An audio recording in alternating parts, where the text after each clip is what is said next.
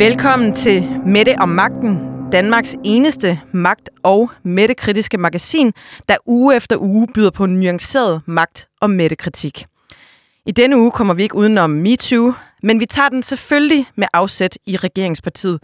Og så får vi besøg af Niels Strandberg Pedersen, der i 30 år frem til 2016 var direktør i Statens Serum Institut. Han får lov til at total mandagstræne regeringens coronastrategi. Velkommen til Mette og Magten. Jeg hedder Anne Kirstine Kramon.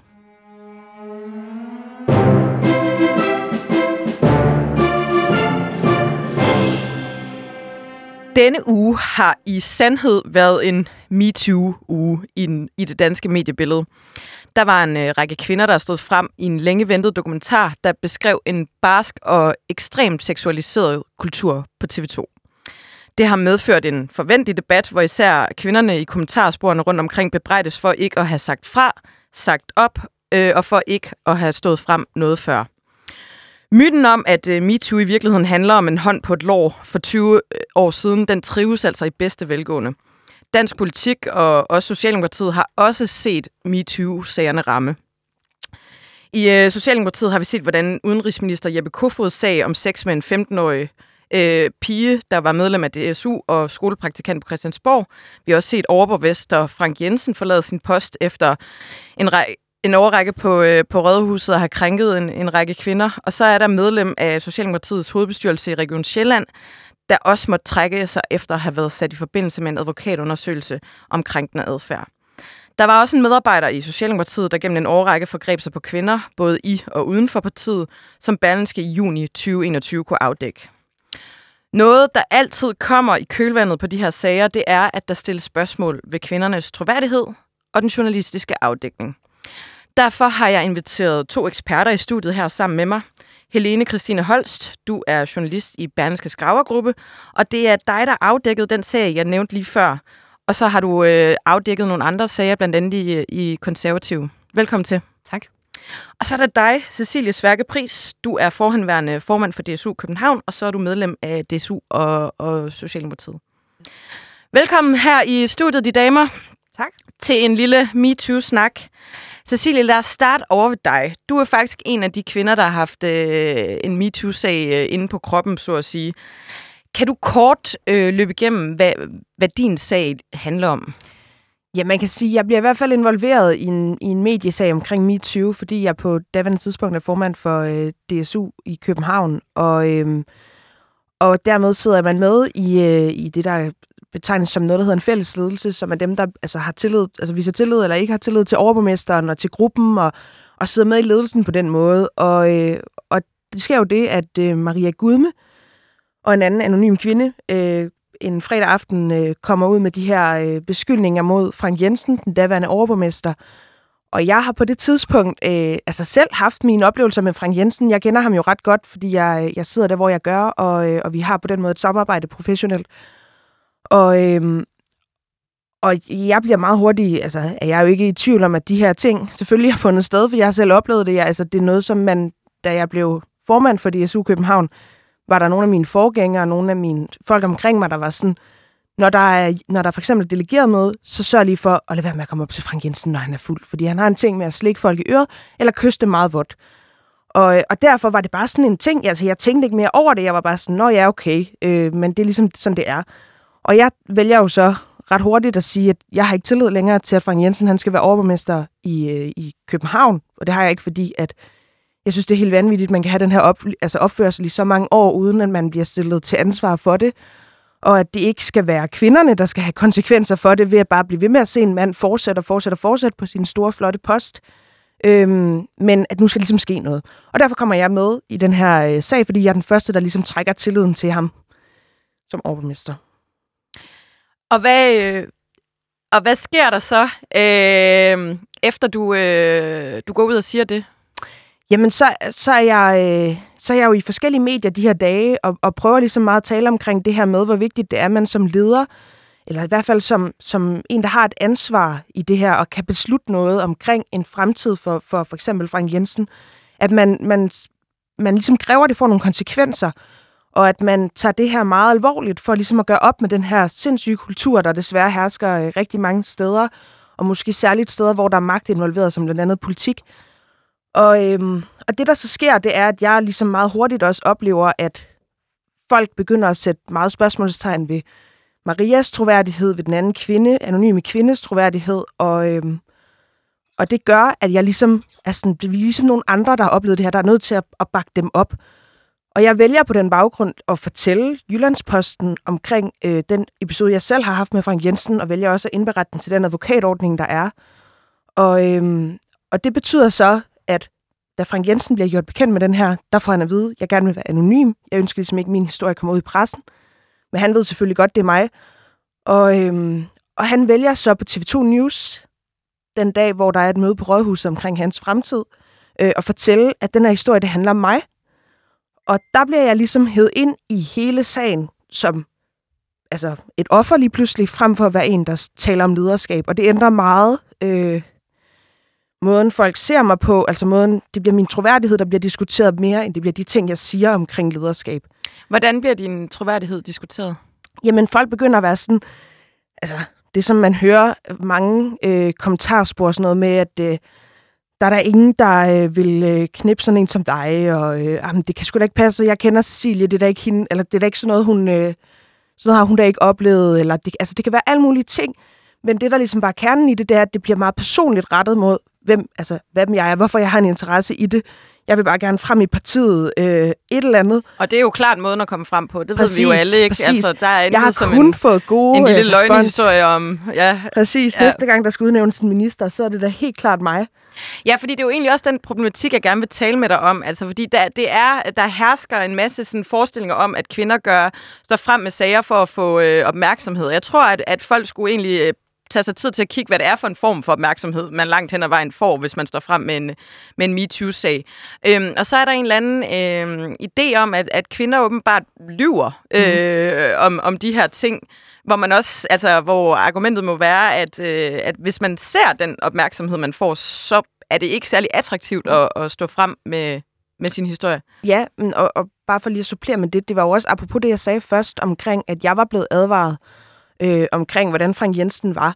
Øh, og, og det var der mange andre, der også var. Så, så, det er jo så også det er noget, også... vi har set i, i De Radikale, for eksempel, Ja. hvor man øh, også er blevet advaret om, Jamen, Rik Bjergård sagde du selv, altså, vi, vi lærte jo bare, hvem vi skulle undgå at være sammen med, og det er jo lidt det samme, der har hersket på det tidspunkt. Og hvor at jeg jo også bare, altså sådan, jeg er jo ikke i tvivl om, at dem, der sidder i ledelsen i Socialdemokratiet i København på det her tidspunkt, de ved jo godt, hvad der sker. Altså, jeg ved, de har været vidner til nogle ting. Jeg ved, at de altså, har fået altså, forskellige henvendelser fra andre kvinder op til. Det er jo også blandt andet det, Jyllandsposten afdækker. Og alligevel, så er det mig, de sætter spørgsmålstegn ved, om min troværdighed er rigtig, og om jeg bare er ude på at ødelægge øh, livet for Frank Jensen, eller lave partiskadelig virksomhed, eller hvad det er, mere end at rent faktisk gøre noget ved det her problem. Hvis vi øh, går over til dig, øh, Helene Christine Holst, du har jo siddet med en, en lang række kvinder og, og skulle afdække nogle af de her sager. Hvis vi fokuserer på den sag, der var i øh, Socialdemokratiet med en ansat, som, som blev fritstillet, øh, Øhm, og hvor, hvor Berlingske kunne, øh, eller du kunne rapportere øh, en, en lang række meget, meget, meget øh, grove sager. Det var blandt andet et, øh, altså det handlede om at blive kvinder, der var blevet slikket på, blevet forsøgt kysset. Der var et DSU-medlem, der dengang var, øh, der var 15 år, der var, fortæller om at blive presset til et samleje. Altså det er øh, øh, grove sager, det her.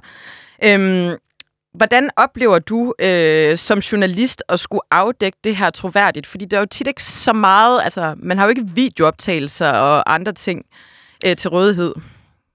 Jamen, og det er jo det, der gør sagerne øh, helt utrolig vanskelige at afdække. Øhm, I enkelte af de her tilfælde, der var der faktisk øh, vidner øh, til episoden, øh, som fortalte og, og understøttede det, kvinden fortalte.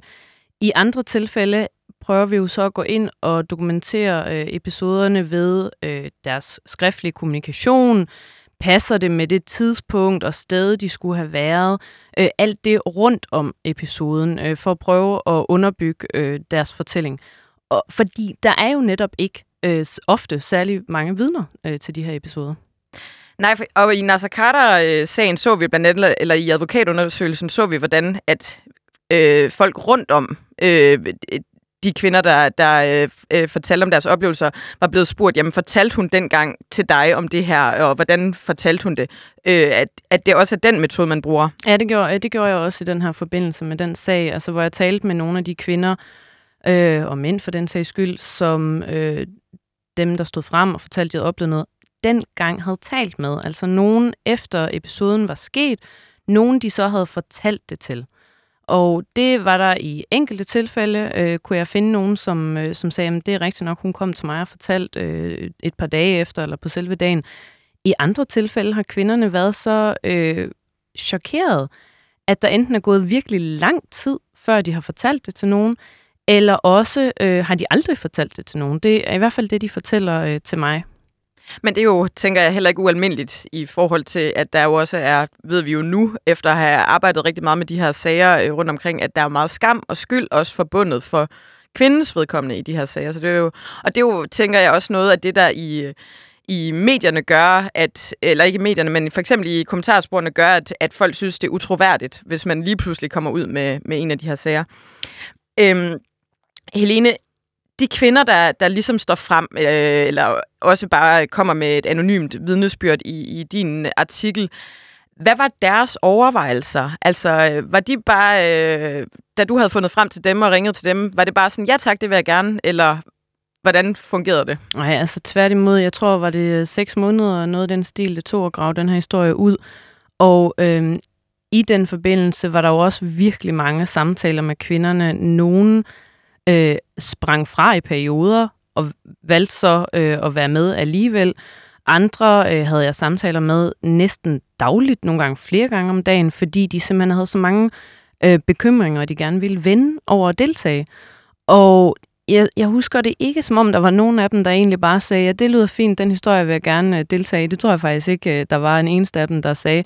Der var også nogle af dem, som er anonymiseret, som i første omgang havde sagt, jo, de vil egentlig gerne være med med navn, men så skiftede mening.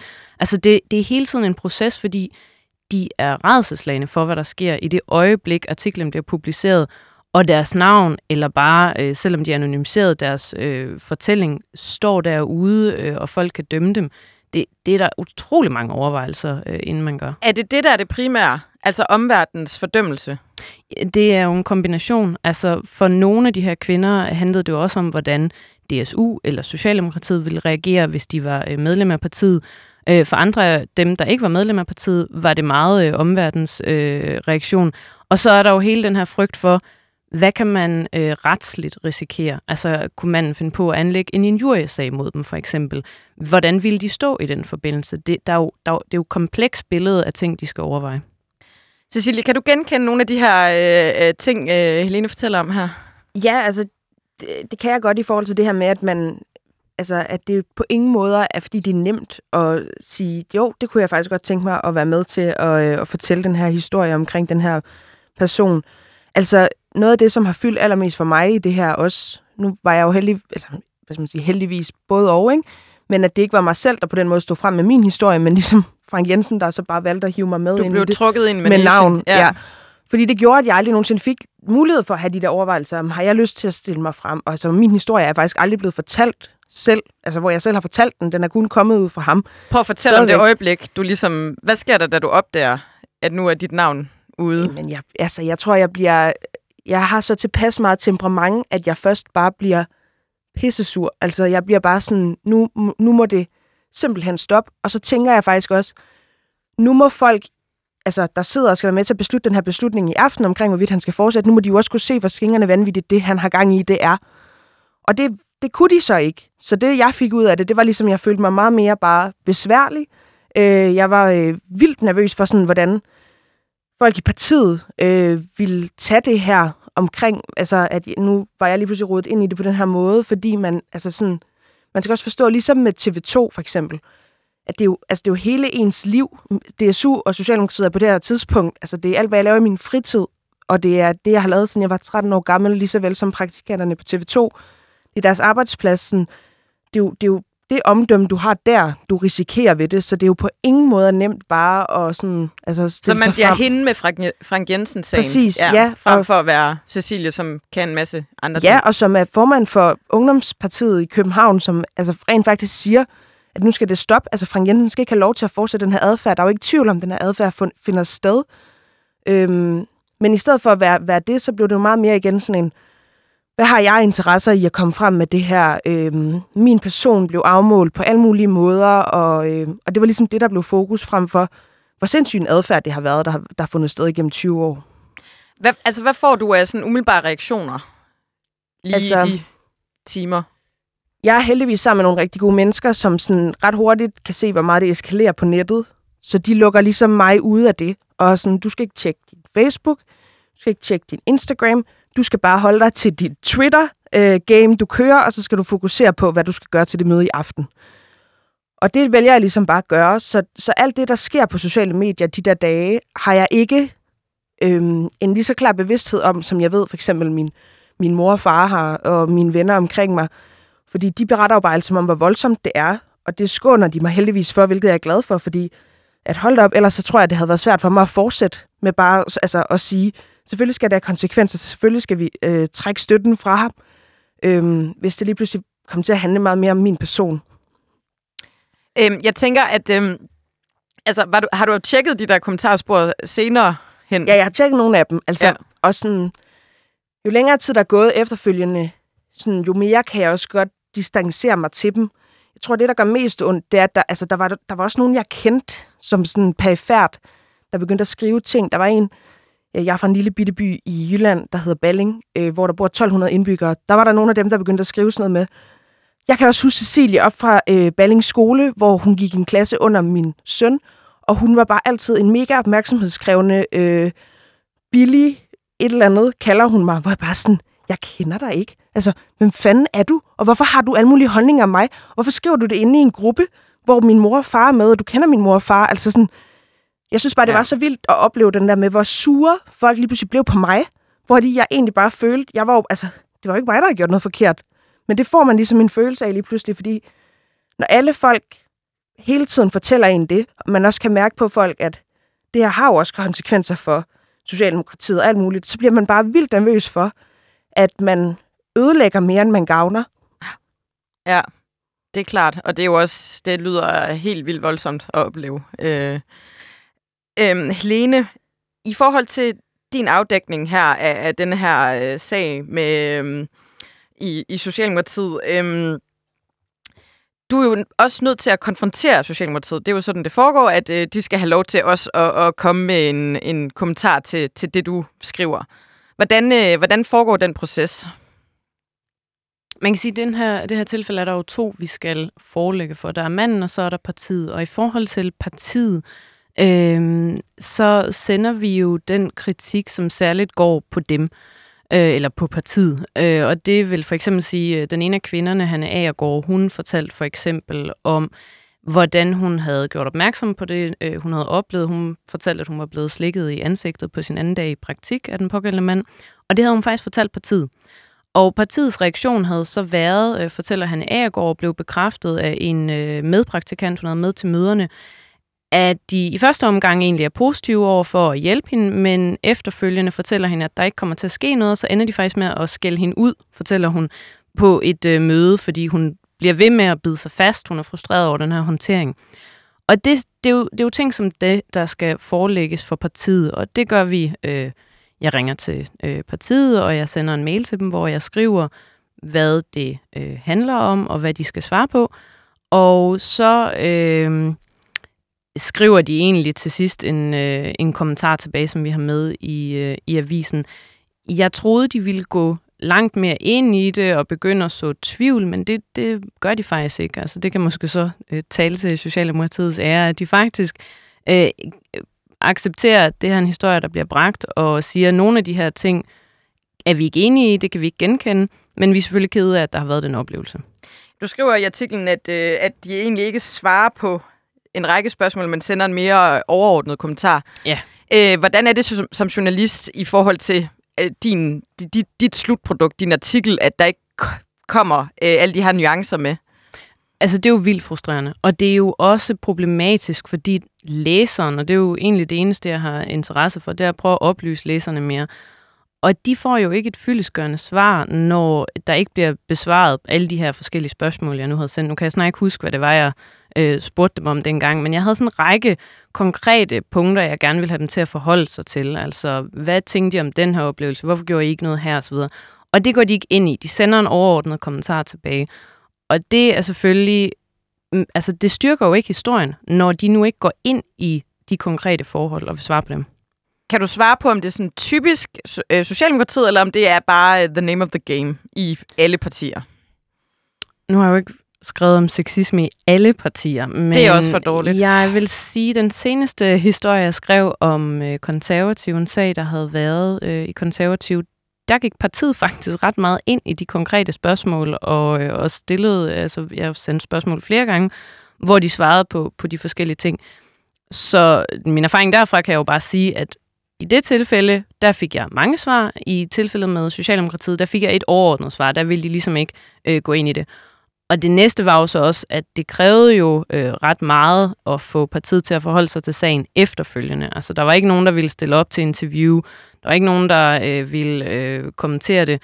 Vi ender med at få et interview øh, med deres partisekretær Jan Jul, og det ender også med, at Mette Frederiksen øh, selv forholder sig til det, men det er fordi, hun på et pressemøde i en anden forbindelse bliver spurgt ind til den her sag. Og hvad siger hun der? Jamen, altså, der Frit fra hukommelsen. frit for hukommelsen, hun gentager jo det her med, at hun er ked af, at der er foregået de her ting i partiet.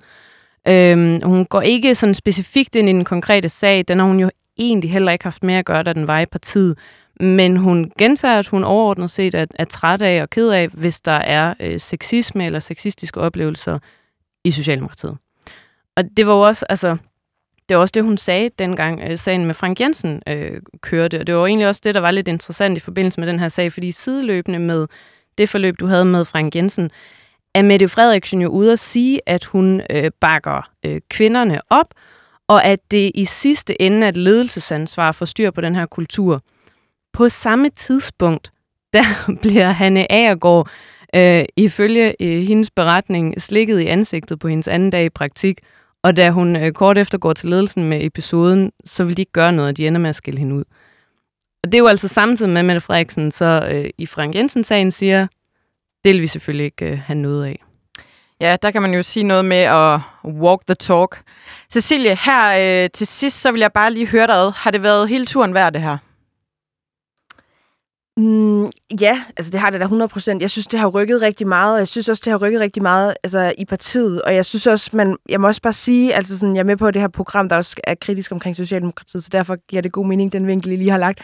Men jeg må også sige, at jeg synes, det er vigtigt også at huske på, at den opbakning, man ser øh, for eksempel for Mette Frederiksen i medierne, ikke nødvendigvis er, den, altså er det hele billede af, hvordan det har været for for eksempel mig, øh, der stillede mig frem. Det har jo ikke kun været, da hun har udtalt sig på pressemøderne i medierne, som har været sådan det, der har betydet noget for mig, fordi der er jo noget, som journalister nødvendigvis heller ikke ser, det er, hvordan hun så håndterer det, for eksempel over for mig internt, øh, hvordan hun, altså og ikke kun med det, men hvordan resten af partiledelsen også agerer, Hvordan har hun håndteret det over for dig internt?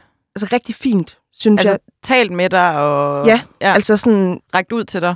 Ja, og altså sådan, det har været, det har jo ikke været så meget i, at hun skulle være sådan justitia, der skulle beslutte, om det var rigtigt eller ej, men jeg har i hvert fald, altså jeg fik i hvert fald at vide, af både af hende og af flere andre fra partiledelsen på et tidspunkt, at de godt kunne forstå, at det var rigtig svært at stå i det her lige nu, at jeg skulle ikke være bange for, at det her det kom til at have konsekvenser øh, for min fremtid i Socialdemokratiet, hvis jeg nogensinde gerne ville noget, eller hvis at hendes syn på mig, øh, eller på andres syn på mig, var ændret af det. Altså, nu har jeg så også arbejdet for Mette, kan man sige, så hun kender mig lidt bedre, end hun kender andre. Øhm, men jeg har i hvert fald aldrig oplevet og følt mig svigtet af dem. Jeg har måske nærmere følt mig svigtet af den lokale ledelse, der var i København på det tidspunkt, hvilket jeg synes, det er deres ansvar. Og der håber jeg da bare, det ved jeg også, der er sat i gang i Socialdemokratiet, et arbejde for, at lokale ledere bliver bedre til at håndtere de her sager, fordi det er jo der, det foregår. Altså, det er jo ikke Mette Frederiksen, der skal håndtere en eller anden sag om sexisme i Jylland eller i København nødvendigvis. Det burde jo helst være dem, der er formænd, dem, der er tillidsvalgt i det område, der gør det. Det blev den sidste kommentar. Tusind tak, fordi I kom, Helene Christina Holst og Cecilie Sværkepris. Det var øh, virkelig dejligt at have jer her i studiet. Der bliver I nødt til at stole på mig. Jeg er landets statsminister. Jeg dækker ikke over noget. Nu skal vi stå sammen ved at holde afstand. Og det er vores klare overbevisning, at vi hellere skal handle i dag, end at fortryde i morgen. Ting kan godt se mærkelige ud, uden at de er det. Der kan være røget en finke af panden og mere end det. Lev med det. Lev med det. I denne uge tonede Mette Frederiksen endnu en gang frem på skærmen i allerbedste sendetid. Hendes opfordring var, øh, at hvis man allerede er vaccineret, at man tager imod tredje stik, og at ikke vaccineret lader sig vaccinere. Eller får et stik, som det nu er blevet omdøbt til. Jeg bemærkede også, at vi er begyndt at omtale vaccinerede og ikke vaccinerede som dem, der har sagt ja, og dem, der har sagt nej. Derudover opfordrede sundhedsminister Magnus Heunicke til, at danskerne i højere grad lader sig teste, men kun bruger PCR-test, hvis man har symptomer af nær kontakt, eller hvis man er blevet testet positivt efter en kviktest. Der er bare et problem, for i dagene efter var, var der rapporter om øh, fra de danske kvik, kviktestcentre, at kapaciteten faktisk slet ikke er til det. Jeg har været så heldig at få Nils Strandberg Pedersen, der er tidligere direktør i Statens Serum Institut, i studiet her i dag. Velkommen til, Nils. Tak for det. Niels, du, var, øh, du har været direktør i 30 år i Statens Serum Institut, heraf 20 år som administrerende direktør frem til 2016. Og det var dig, der med fast hånd styrede Danmark gennem HIV-epidemierne i slut 80'erne og start 90'erne. Og så har du også været manden på broen gennem kogalskab, SARS, fugleinfluenza og andre hyggelige ting. Så var du pressemødet den anden aften, Niels. Ja, det gjorde jeg.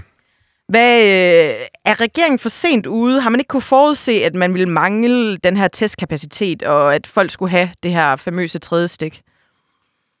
Øh, man kan sige, at øh, de første oplysninger om det kom fra Israel, og de kom i, i juni måned, hvor man begyndte at give tredje stik.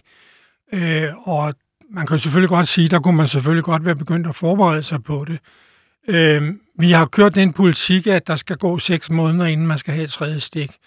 Og det passede med der, hvor man gik i gang. Der var der gået de her 6 måneder og 14 dage, som man snakkede om, der skulle være.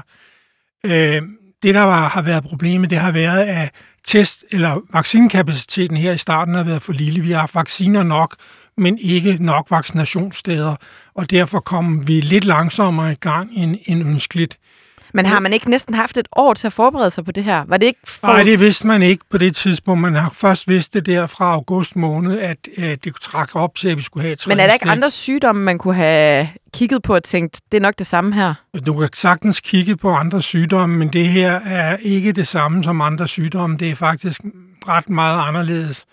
Uh, alene det, at vi snakker om en sygdom, det er det jo ikke. Det er tre forskellige epidemier, vi har haft. Den den vi har nu er delta-epidemien, og så kommer der en omikron, som er på vej ind, som formentlig vil være her i løbet af en måneds tid, så vil vi være den, vi snakker om, og ikke delta-varianten. Øh, jeg tror ikke, at man kunne have forudset det, at man skulle have et tredje stik. Man har godt vidst, at man skulle have et tredje stik, men at man allerede skulle have det efter seks måneder, eller måske endda før, øh, det har man nok ikke regnet med. Øhm, flere skal vaccineres, kapaciteten skal op er det nok i dine øjne? Hvad, hvad er det for en vinter, vi kommer til at se ind i nu? Øh, altså, det har ikke så meget at gøre med, det er selvfølgelig vigtigt, at vi får vaccineret mange, men uanset hvor mange vi får vaccineret, vil vi stadigvæk have delta-varianten, der vil køre som en epidemi, og vi vil sikkert også have omikron. Det lyder lidt mærkeligt. Øh, hvorfor vaccinerer vi så det hele taget, når der alligevel kører epidemier? Øh, det gør vi, når vi ser på tallene, fordi vi kan se, at vaccinationen nedsætter risikoen meget kraftigt for alvorlig sygdom og for død. Så det er faktisk meget vigtigt at blive vaccineret. Øh, og det er det jo specielt for de personer, som er meget sårbare, det vil sige øh, de gamle. Jeg tror ikke, vi kan bekæmpe epidemien med vaccination alene. Og det tror jeg ikke på, fordi den er så smitsom, som den er. Den oprindelige, vi havde fra Wuhan, der for to år siden snart. Øh, den øh, smittede, men så kom, øh, så kom alfa-varianten, som kom fra, fra, fra England. Den havde en halv gang større smitsomhed, og så kom delta-varianten, som igen havde endnu større smitsomhed. Så i virkeligheden, den epidemi, vi har nu, er med en virus, der er dobbelt så smitsom som den oprindelige. Og det lægger et meget, meget stort pres på, hvor effektive vaccinerne skal være. Vi siger, at vaccinerne er 80% effektive, 90% effektive, men det vil jo sige, at der alligevel er nogen, der kan blive smittet. Og når man har så smitsom en virus, som vi har nu, så vil vi se sygdom på trods af vaccination. Mener du at dermed, at man skulle have gjort, altså at øh, Mette Frederiksen på pressemødet skulle have lukket ned, eller havde, have bragt andre tiltag i spil? Nej, jeg mener ikke. Jeg mener, at vi skal lukke ned. Jeg mener, at vi skal køre videre med den strategi, vi har nu. Øh, og vi vil gerne have skolerne åbne. Vi kunne have lukket skolerne ned, spæret børnene inde. Øh, eller slået dem ned? Ja, eller slået dem ned, ligesom mængdene. Øh, det vil være uhensigtsmæssigt af mange grunde, kan man sige, også fordi vi har brug for de kommende generationer. Ja. Øh, så det, det tror jeg ikke, vi skal bruge, men man kunne have lukket skolerne ned, og det, men det skal man ikke gøre, fordi vi er inde på et spor nu, hvor det, vi styrer efter, det er, kan vores sundhedsvæsen klare det? Og det kan det. Sundhedsvæsenet kan godt klare det smittetryk, vi har i øjeblikket.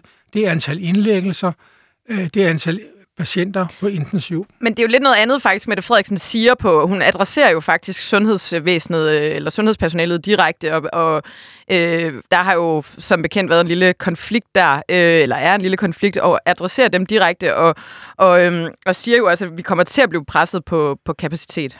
Gør vi også. Vi er allerede presset. Øh, der er allerede aflyst operationer, men øh, ifølge planerne, vi kan sige, hvis, hvis vi ser i forhold til sidste år ved juletid, der var der over dobbelt så mange indlagte, som der er nu. Der var systemet også meget presset. Vi skal helst ikke have flere indlagte, end vi har nu. Øh, så, kan, så kan vi godt klare det. Mener du, at det er hensigtsmæssigt for samfundet generelt, at øh, corona står over andre sygdomme? Øh... Ja, hvis du ikke gør det, så vil du alligevel, du kan jo ikke lade folk ligge og dø på gader og stræder og på plejehjemmene uden noget, så du, de kommer jo ind på sygehusene, og så belaster de sygehuset. Så derfor er vi jo nødt til øh, og, og sørge for at holde smitten så langt nede, som, som vi nu kan, så vi kan håndtere det. Men samtidig vil vi også gerne have et åbent samfund, og derfor indfører vi for eksempel restriktioner, yderligere restriktioner på, på skoler og andre steder, hvor der måtte være særlig meget smitte. Men tror du ikke, det er et forventeligt scenarie inden for to-tre uger? Det tror jeg ikke. Jeg, jeg altså synes... med andre ord, kommer vi til julefrokost? Det er det, jeg gerne vil vide. Ja, det kan jeg godt forstå. Øh, jeg vil sige, som ung menneske vil jeg deltage i julefrokosten med stor glæde, men, men hvis jeg ikke har fået min tredje vaccination og er ældre, så vil jeg holde mig væk. Alright, det er noteret. Men nu er jeg jo altså ikke den, der skal anbefale den danske befolkning, hvad de skal gøre. Det skal myndighederne. Det er klart, det er klart. Øhm, apropos det, under den første nedlukning, der kom det jo frem, at øh, Søren Brostrøm, han efter dis- diskussion med, med Kåre Mølbak, øh, faktisk havde frarådet en nedlukning, hvor statsministeren alligevel tonede frem på, på, øh, på skærmen og siger, at, øh, at det var anbefalet, at man lukker landet ned. Burde offentligheden have, øh, have vidst det her lidt før? Altså burde offentligheden have vidst, øh, hvor meget skal man trække offentligheden med ind i maskinrummet? Altså, tidsrummet, hvor du kan handle, er meget kort, og specielt når du befinder dig i, øh, kan du sige, i et politisk system, hvor man helst skal diskutere tingene meget grundigt og udvalg og komme med indstillinger og alt muligt andet. I den situation, vi, vi var i, der var handlevinduet måske kun nogle ganske få dage. I England, der handlede man en uge senere, og der gik det fuldstændig galt. Øh, så det var jo frygten for, at vi skulle ende i, i, i scenarier ligesom i Italien, øh, der gjorde, at Mette Frederiksen øh, handlede, som hun gjorde. Øh, grunden til, at øh, det ikke var, har været en anbefaling fra Sundhedsstyrelsen, og måske heller ikke fra Serum Institut oprindeligt, det var, fordi vi har aldrig nogensinde været uden en situation, hvor vi gjorde det. Mm. Vi havde nogle influenzaplaner, hvis der skulle komme rigtig hjemlig influenza, og den indebar ikke så drastiske tiltag som det her. Og det var så den plan, man læs, læser op af øh, så må man også sige, at øh, øh, der var mange, der blev overrasket over, hvor voldsom øh, covid var. Øh, I EU, der havde man i januar måned øh, et health security øh, møde, hvor man sagde, at det her det nok ikke blev noget stort problem i Europa. Det kunne man nok kontrollere og alt muligt andet. Det var på samme tidspunkt, hvor covid bredte sig i Italien, uden man opdagede det. Øh, der, hvor man skulle have slået alarm, det var selvfølgelig på det tidspunkt, hvor man så, at der var folk i Italien, der døde af covid. Fordi man dør kun, hvis der er rigtig mange smittede. Altså, der skal mange smittede, før der begynder at være dødsfald, fordi statistisk er det kun de svage osv., øh, der dør af det her. Øh, og der kunne man selvfølgelig godt have reageret noget hurtigere.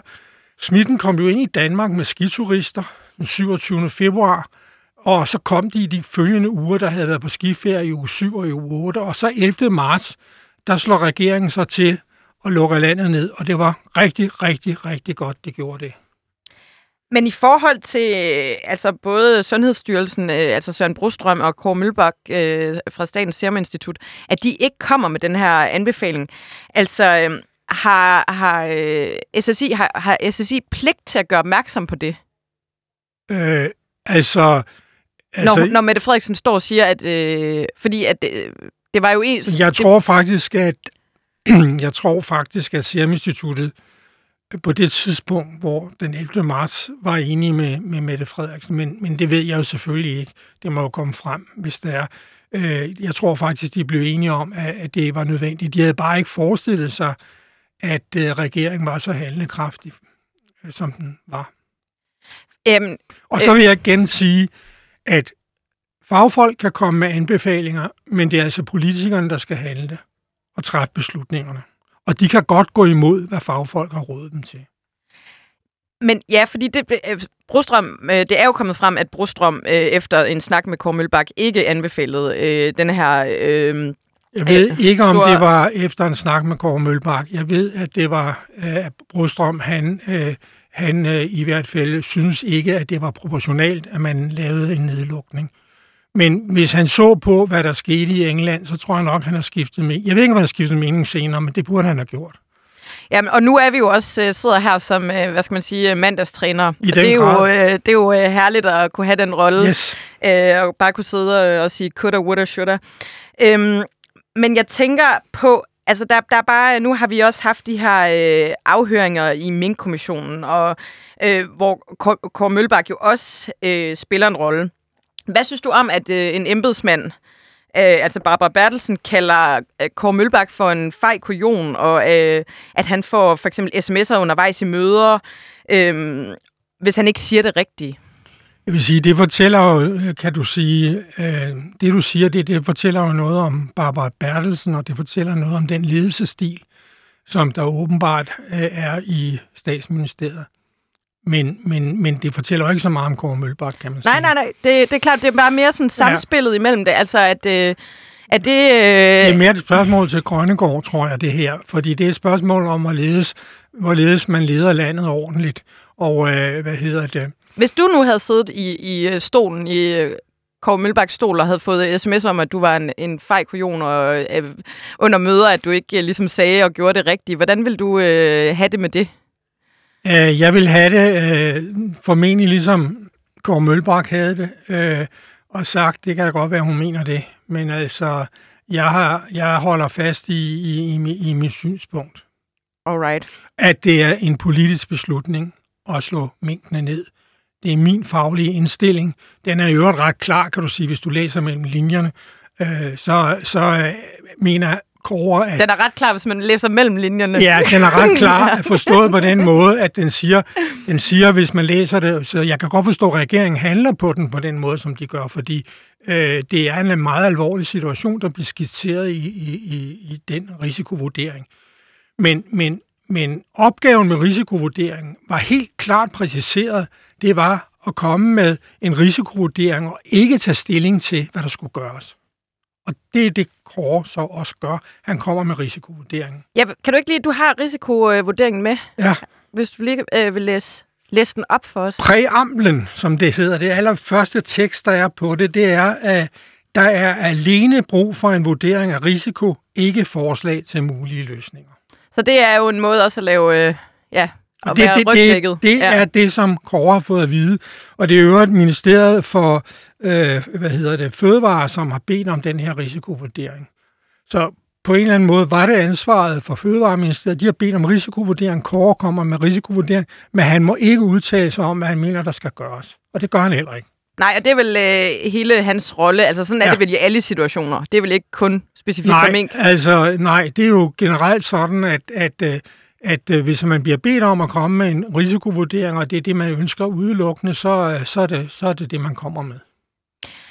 Jeg har et spørgsmål til dig, som jeg øh, synes er lidt interessant. Og nu, øh, nu, nu leger vi bare lidt. Men når, når vi sådan kigger tilbage på hele det her coronaforløb, vil det være en fordel at have et teknokra- øh, teknokrati, altså en, en styreform, hvor det er eksperter med viden inden for forskellige områder, der ligesom træffer beslutningerne?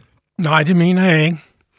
Øh, hvis øh, det havde været eksperterne, der træffede beslutningerne, så havde de truffet en forkert beslutning i øh, marts måned. Men det ved vi jo ikke om, 2020. hvordan... Altså, det er jo svært at sige, hvordan et scenarie havde udviklet sig. Nej, det er det ikke. For det har vi set i andre lande, hvor man har udskudt beslutningen om at gøre noget. Vi kan også se det på Sverige. Dobbelt så mange døde øh, per 100.000 indbyggere som i Danmark.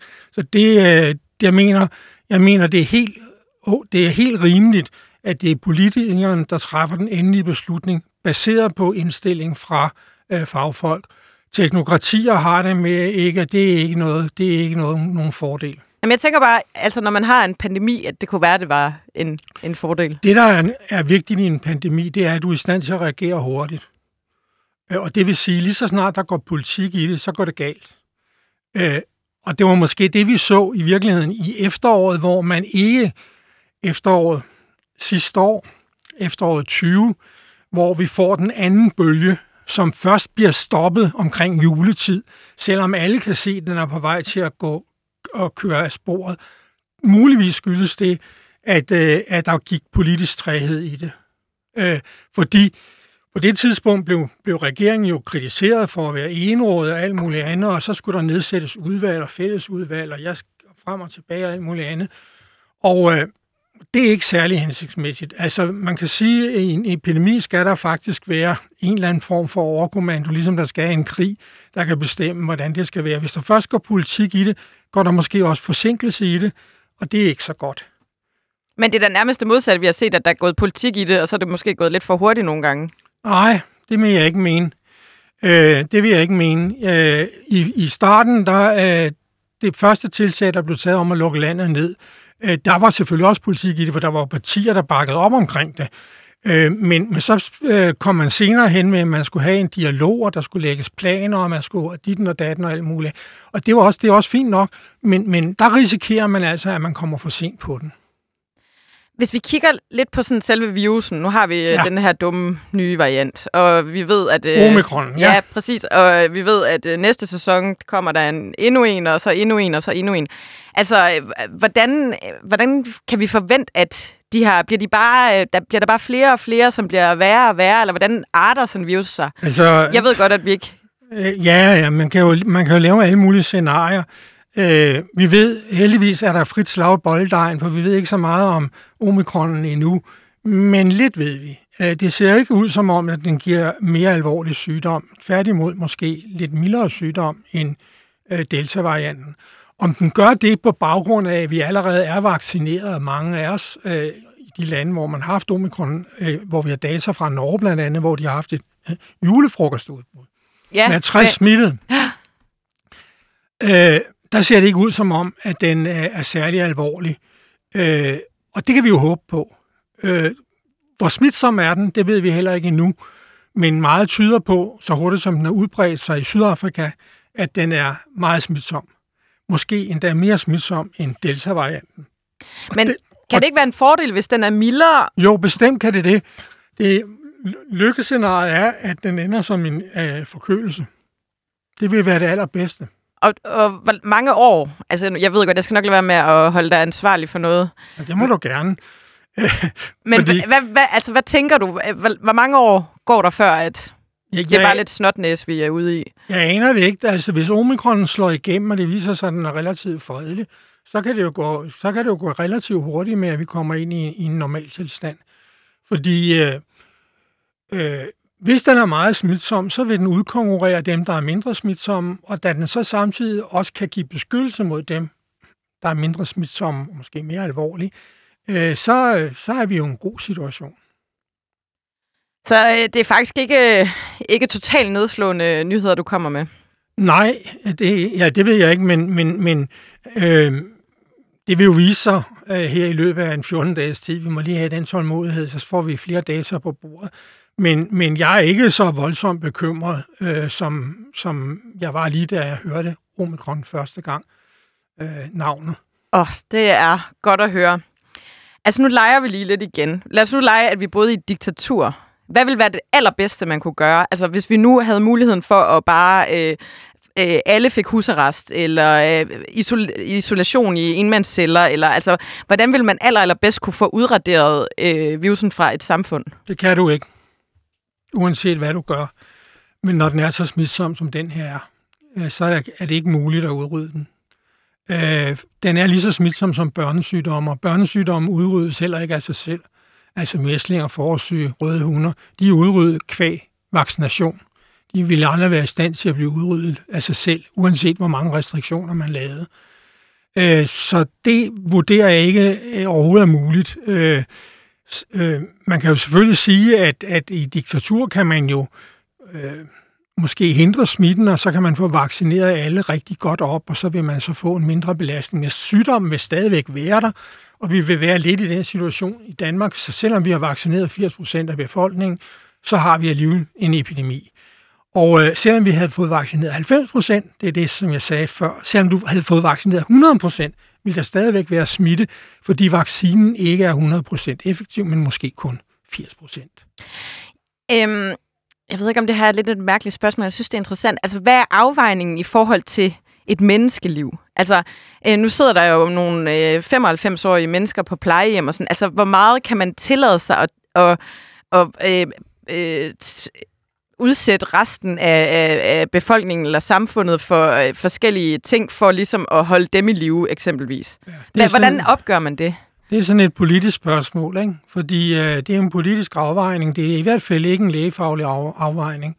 Øh, vores opgave som læger, det er at redde liv i det omfang, det overhovedet er muligt, og det kan patienterne være rigtig glade for, at vi ikke skældner til, hvorvidt du har røget cigaretter, eller du har opført dig dumt, eller hvad der måtte være. Så det er prøver, vi mange, der er glade for. Så, ja, så prøver vi faktisk at, at redde livene. Men hvis vi nu tager lidt statistik ud af det her, så er det jo altså sådan, at 95 procent af dem, der er døde, de er over 60 år, øh, er covid i Danmark. Og øh, dem under 60 år, der er der mange af dem, der har øh, konkurrerende sygdomme, alvorlige sygdomme og sådan noget. Men det skal jo altså ikke være, fordi at du tilfældigvis har forhøjet blodtryk, eller du har sukkersyge, at altså, du så skal have lov til at dø af covid. Det kan vi jo ligesom ikke rigtig acceptere. Det skal heller ikke være, fordi du er 80 år, og vi bare skal acceptere, at du dør af covid. Det, man selvfølgelig kan diskutere, det er, hvor mange penge skal man bruge for at forhindre det her. Øh, og kan man sætte det ind i en prioritering? Men som du også ved, og som lytterne måske også ved, så er vi jo ikke ret gode til at prioritere det danske sundhedsvæsen. Fordi der er ingen politikere, der tør tage ansvaret for en prioritering. Hver gang de siger, jamen så skal vi ikke øh, lave den der behandling, så kommer der jo tre patienter frem og siger, er det virkelig rigtigt, at min søn skal dø, fordi I ikke vil ofre ditten eller datten? Og så bøjer politikerne af, og det har de gjort hele vejen igennem de sidste umyndelige tider. Mener du, at de skulle øh, tage det ansvar? Det kommer an på, øh, hvor rigtigt samfund vi er. Øh, vi offrer, vi giver jo patienter behandling, som koster rigtig, rigtig mange millioner kroner for hver enkelt patient. Og der kan man sige, kunne de ikke være givet bedre ud, det, det folk altid siger, til at sikre gode skoleveje, eller hvad det nu måtte være. Men, men det, er ikke sådan, det er altså ikke sådan, øh, livet øh, fungerer i Danmark. Øh, der, der, og jeg mener, jeg har min personlige mening om det. Jeg synes, det er utroligt svært. Og heldigvis er mit arbejde øh, har været, at øh, ja, det lyder så melodramatisk at redde liv. Det kan man jo ikke sige, når man sidder som direktør på Serum Men når man er læge, så er det altså ens opgave at gøre det. Så er der nogle andre, der må prioritere samfundsressourcerne.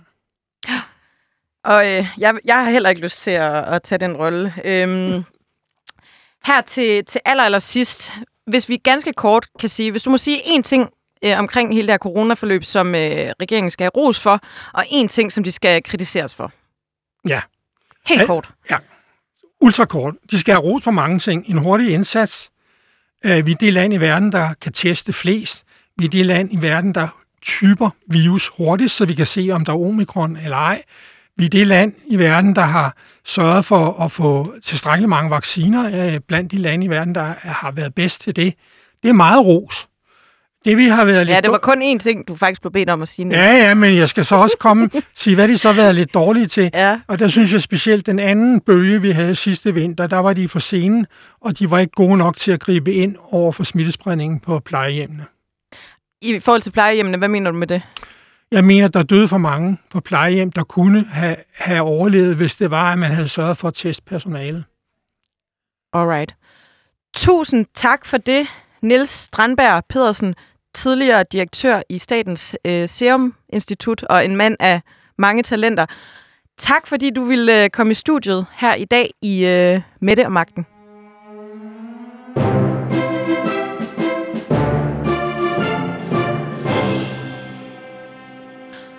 Og så skal vi som altid uddele ugens Astrid Krav. Mette om magtens ugenlige pris, der uddeles til en socialdemokratisk politiker, der har udvist en særlig uselvstændig og tilsvarende partiloyal adfærd. I sidste uge der gik prisen til en politisk ordfører, nemlig Jeppe Bros, for hans fuldstændig utrættelige indsats med at affeje kritik af Socialdemokratiet. I denne uge der går den til en politiker, der har sørget for, at øh, Jim Lyngvild har en bedste veninde i regeringen, Jim Lyngvild, han er som bekendt både øh, gode venner med Inger Støjberg, og han har også været rigtig gode venner med Pia Kærsgaard, indtil han meldte sig ind i de konservative. Men nu er der altså en ny slyngveninde til Jim, Jim Lyngvild, og det er kulturminister Ane Halsbo. Hun har været rigtig god til at prioritere og sætte tid af til Lyngvild i sin meget korte tid som øh, kulturminister, hun har stillet op til fotografering som vølve. Lyngvild har lavet en skulptur af hendes ansigt, og så dukker hun troligt op til receptionen. De receptioner, han holder forleden dag med afsløringen af vølvebillederne. Jeg skulle hilse at sige fra øh, kulturbranchen. De vil gerne have samme form for opmærksomhed, som Jim Lyngvild får fra kulturministeren. Men tillykke, Ane Halsbo. Det virker bare som den helt rigtige prioritering på et ressortområde, der har hungret efter opmærksomhed og handling, efter at måtte trækkes med Joy Mogensen i to år. Det er bare så stærk signalværdi, øh, du sender om, hvor dine prioriteter ligger. Ane, du gør det bare så godt. Tak for dig. Det var alt, hvad vi havde valgt at bringe her på kanalen i den her uge. Tak fordi I lyttede til Mette og Magten. Ude i teknikken sad Jonas Follager, og jeg hedder Anne Kirstine Kramon.